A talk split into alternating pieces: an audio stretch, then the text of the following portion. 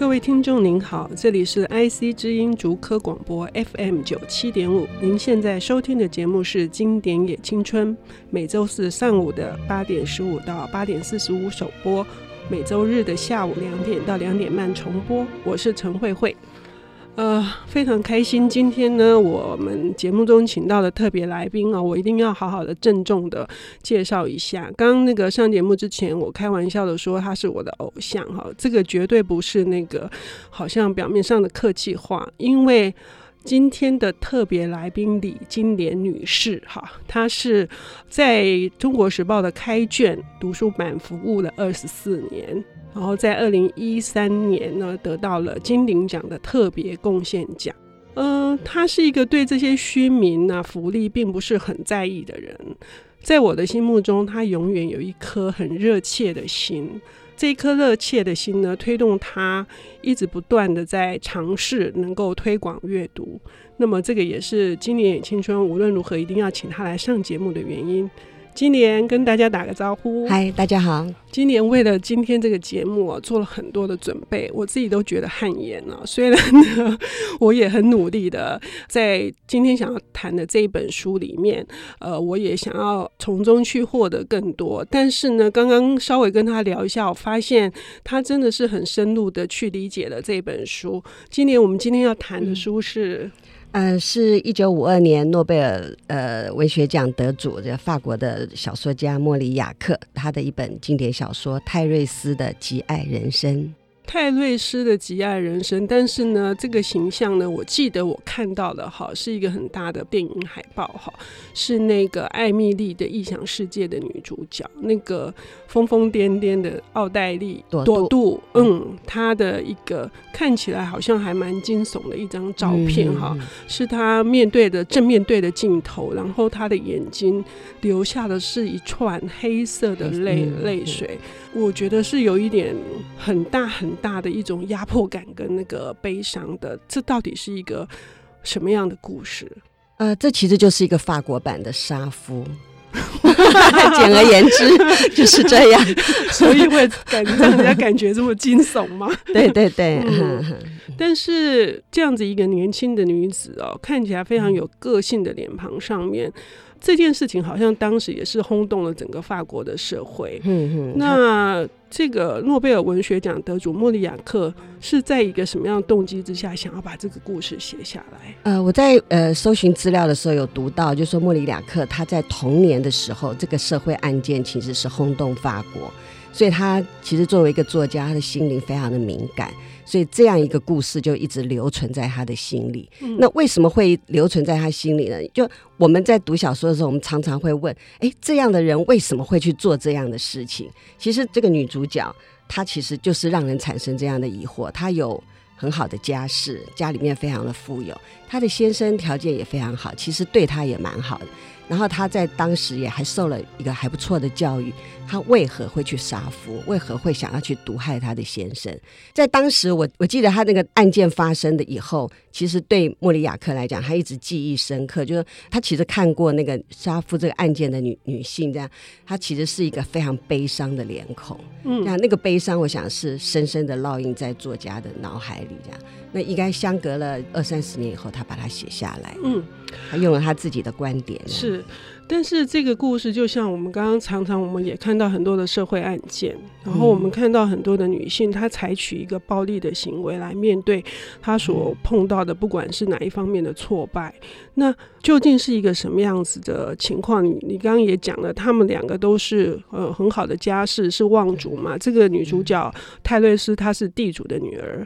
然后他的先生是在法国是念法律。法律的，对对对，他们其实是住在波尔多附近的一个乡下，嗯，然后女主角跟这个先生是邻居，嗯，那当然彼此之间，其实我想莫里亚克也嘲讽了当时一个新兴的中产阶级的虚伪跟势力。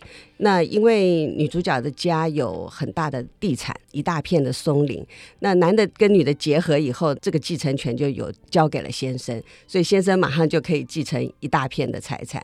那对女的来讲，她的爸爸其实从事政治工作，所以这个男方呢又可以加惠到他的政治的前途，所以几乎是在一个他没有办法选择。就他当初他也蛮期待这个婚姻，因为觉得条件都很好，这样，但是其实并不是他自主性的一个选择，这样。嗯，那这个故事其实是当这个呃女主角嫁给这个先生以后，她其实。过的是一个很无聊的生活，她的先生是一个很无趣的人，那顶多就是生活里就是打猎，也不见得会照顾她。那这个女主角呢，其实她是非常喜爱阅读、喜爱思考，然后在学校里是跟一般的女孩子是异于一般女孩子的。那她的背景当然是她出生的时候，她妈妈就过世了，这样，那可能是在一个没有母爱的状况下成长起来的人。那因此她也因为是孤独嘛，所以她就。遁逃到那个阅读的世界里来，那，但是他结婚以后，其实他先生即使是，即使是好，我们是直白的说，即使是床地生活，他先生可能表现的也就是像一个功能性的，或者是很。把它当成是泄欲的，对对对，或者是一个传宗接代的一个，对对对，所以他其实是非常过得是非常封闭。他有一个挚友，这个挚友还是先生的妹妹这样。那即使是这样，他其实他的寂寞就里面书里面描写到他多么盼望他这个这个后来他先生这个妹妹来访，就你就可以看得出来他是多么多么的孤单寂寞。嗯，那是在这样的一个情况下，他。开始，因为他先生有一点点身体不是很舒服，那他很意外的发现，他可以在他先生吃药的那个药水里每天多加一点，多加一点，可以来毒害他这样。可是好像一开始他是一种无意识的呃产生这样的状态，是那时候因为他们呃松林对他们来说是一个非常重要的屏障，可是那片荒原呢，就是你刚刚说的波尔多那附近最害怕的就是森林大火。好，因为那个可能会危机。后来发生了一场大火。对对，那在发生那场大火的时候，是他先生因为完全被那个火灾给吸引住，所以完全没有留意到他往那个水杯里面滴的是是加倍分量的。对对对，我觉得作者这一点非常厉害，因为他在描述这段的时候，是他把那个呃熊熊的火焰烈焰，以及就是那个焦灼，然后他先生的呃恐惧，但是他。他呢，眼看着那个药剂已经低了很多倍，但是他完全没有提醒，嗯，他完全没有提醒，他就任由这件事情发生，好像这件事情是他后来是像你刚刚说的，他决定要尝试，这里面的描写非常的的细腻。对，事实上，他生活的那个环境，其实对照了那个他的心灵的发展，也非常的微妙。莫里亚克其实他大部分的作品都是以他自己故乡，所以到处都是那种葡萄园，嗯、或者像松林、嗯、那种充满你，如果你走进去，就是非常幽深。很很幽深，不知道那个世界的尽头在哪里，这样。嗯、那我觉得他这段描写，他也用了一个一个松林的大火来来显示出在那个环境。环境里，他的那个他心里面某种被燃烧的那种那种心心态，其实是跟整个环境来做了一个很呼应。这样，这本书是一九二七年好对对出版写的出版出版的。嗯、那一九二七年写这样子一个对耸动性的对事件，你觉得是一个什么样子的背景？呃，应该是说我到了二十世纪以后，其实。西方的小说迈入到一个跟十九世纪的那种写实小说也已经发展到一个淋漓尽致的一个地步了，所以到了二十世纪，其实是一个自我展现的时候。那莫里亚克一直被认为是一个心理分析的一个。呃，作家，所以到了二十世纪的那个小说，其实会强调一个心理的活动，是对，所以会把这样一个惊悚的故事，它不是像我们一般看一个惊悚的故事在埋各种情节，而是而是那个惊悚是在心理活动里面。所以一开始的时候，这个小说我觉得很动人。其实它一开始其实是这位女主角，她被发现以后，她被拘捕了。那因为涉及到两个家族的名声，所以他的先生到法庭上做了伪证，于是他就无罪被开释。这个小说是从他踏出法庭，他踏出这个监狱被开释以后说起的。然后踏出去以后，再到他回到家，有一个很漫长的一个火车的旅程。嗯，所以在这个火车的旅程里面，他他去回想他自己从小到大的人生。那这个也是我觉得这是一个心理小说最典型的描写的方式，就是它有很大一部分，这个占了在小说占了一半的比例吧。是。那这一大部分其实这个活动都是发生在他这个旅途的，还是对，在这个内心里面。好，那这也就是心理小说的一个特色。好，我们等一下接下来听听，就是说在这个段旅途当中，他到底回顾了什么？我们先休息一下，等一下再回来。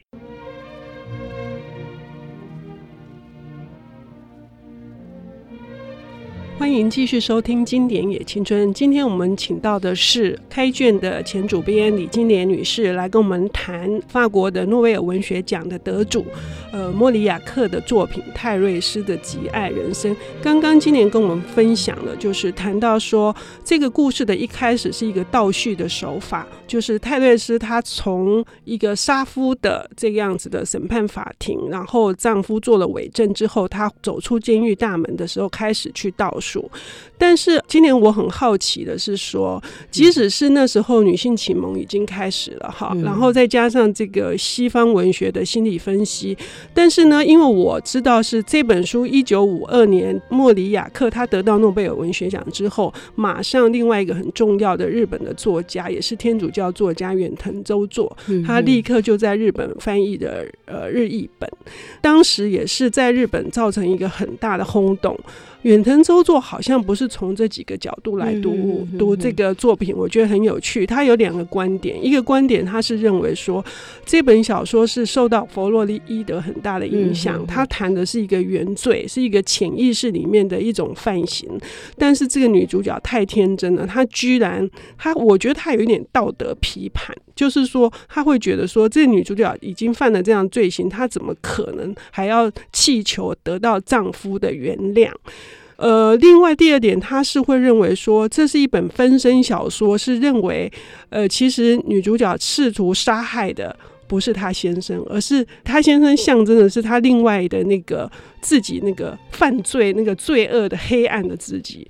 今年你觉得呢？你你从一个女性的观点，因为我毕竟觉得那个远藤周作太男性了，对不起，你觉得？哈，我我我大概也不意外，远藤会这样去解读，因为远藤其实是国际有名的天主教的作家。那莫里亚克其实他家族性的跟远藤一样，他是家里面就是信天主教，所以他也是一个非常虔诚的一个天主教作家。所以其实他在小说里面也有一段是描绘信仰，但是。我当然觉得说，呃，远藤这个观点也还蛮有趣这样。那但我以我个人来讲，我想可能是因为我们受到女性主义的影响，然后我我就会觉得说，对这个女主角来讲，在她同辈的女性，比比如说她的那个她的挚友，她的那个先生的妹妹，其实她有一段很热情、很热烈的爱情嘛，结果被这个女女主角给破坏了。破坏以后，这个挚友这个妹妹也就接受啦，也就接受家里面的一段婚配，她也就好像也就放弃了去追求她自己的爱情。所以当时的女性，她的自主意识或者自我意识是其实是相对来讲是不是那么强烈？嗯，但我觉得这位女主角，其实我觉得她她是被启蒙的一个女性。我觉得一旦女性被启蒙，其实是关不住的，那那个火苗是。无法扑灭，它只会越熊熊的燃烧，这样。嗯，所以我是我是有从这样的观点来看啦，这样。那我当然也有也看到一些资料里面也提到，就是说莫里亚克在自己的信仰上面虽然是非常虔诚，但他在文学的实践上，他其实在选材上，他其实他会觉得说，呃，邪恶显然比圣洁更引起他的注意。那但是他很讨厌那种教义式的那种训诲，所以他的小说的角色里面。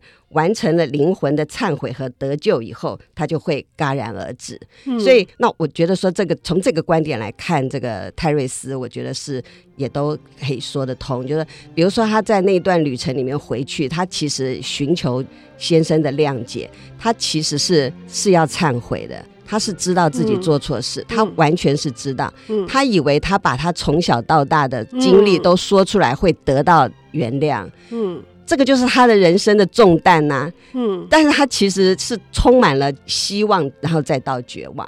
我其实觉得他已经完成了，就那段回忆里面，他完成了他的忏悔了。是从头到尾，他都一直很希望说，呃。他把他的那个内在里面他碰到的孤寂，然后他一直不断的是，他是一个漫长的告白，对对，希望他先生尝试能够去理解他。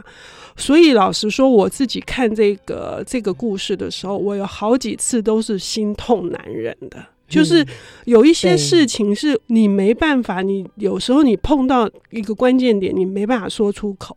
可是等到你有机会去说出口的时候，却是这样子，是已经犯下的一个，或者说这个世间所谓的惩戒或者救赎，在心里面是可以完成的。他有的时候并不必然要透过法律，嗯。法律里面其实还有虚假的成分，至少在里面他还可以，因为他现在还可以去做了伪证。但是法律的制裁会超过他内心里面的痛苦吗？他在那个内心里漫长的旅程里面，不是已经也已经惩戒了自己？他也对自己的罪行，他其实是完全是承认自己的罪行的。他在自己的罪行里面其实是痛苦的，嗯，尤其是最后他回到呃家里之后，对对对，呃，先生就不准他再进去厨房跟餐厅了，对，因为害怕自己第二次又被对对对，对，就后来先生就呃远走高飞了，带着他他们唯一的小女儿跟跟父母就跑走了，然后把他一个人丢在家里。那一段他还提到说，他甚至于他去看了一下他的小女儿，嗯，他甚至于怀疑他怎么可能再让他这样的。生命延续到小女儿身上，嗯，所以她的痛苦绝对是一种自我惩罚。是，里面还有一段其实还蛮好笑。他回到家以后，有有一段时间，每个礼拜天，他的先生还跟他手挽手到教堂去，就是要演给别人看。对，就是其实这里面有很多就是对中产阶级的一种伪善。对对对。然后那个我我还那一段让我我觉得也是心痛难忍，是等到他先生旅行回来，看到他已经瘦骨嶙峋，嗯，已经连走路都没办法走的时候，嗯，他先生开始照顾他了，嗯。那时候我觉得他先难道良心发现吗？结果等到翻到下一页，作者居然说他先生。要他好起来，呃，让他回去厨房吃饭，是为了要让他能够他妹妹的婚嫁，因为他的 那个未来的那个未婚夫要来见他，所以他必须有一个体面的老婆。对对对，就是为了这个，一切都是为了面子。呃，是，但是我想我们每个人都也是活在一个时代的安排下，很难。就对他来讲，我想，我想替他想一下，就是他被人家下毒吓得半死，吓得快吓死。而且我觉得对他来讲，除了惊吓以外，还有狐疑。他其实到最后，他们两个要分开的时候，他终于问了他，他这个太太，为什么？为什么？为什么？所以对他来说，他他难道不痛苦吗？他他被这个为什么也是深深的纠缠的。可是可是真的，他太太要告诉他的时候，他又觉得他太太的理由荒诞不经。这个我觉得这也就是泰瑞斯这一生的悲哀，悲对，对悲哀，两个人完全或者说他活在那个那个环境里面，一直都被周边的人视为一个。怪物嘛，嗯嗯嗯，当他把他的说真话的时候，别人都没有办法相信，这样是。所以这本书呢，呃，今年你觉得最打动你的那个，跟听众朋友分享的这一块，嗯，我觉得其实它的结尾，小说的结尾，深深的让我动容。嗯，那他终于自由了，嗯、然后。也终于跟他的先生告白了他的理由，他其实寻寻觅觅的就是要成为自己。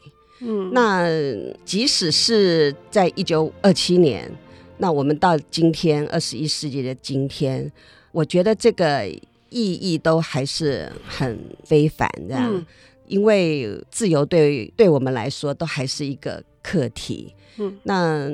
莫里亚克在这本书里面，我觉得他用了非常冷静、精准的文字描绘，这样。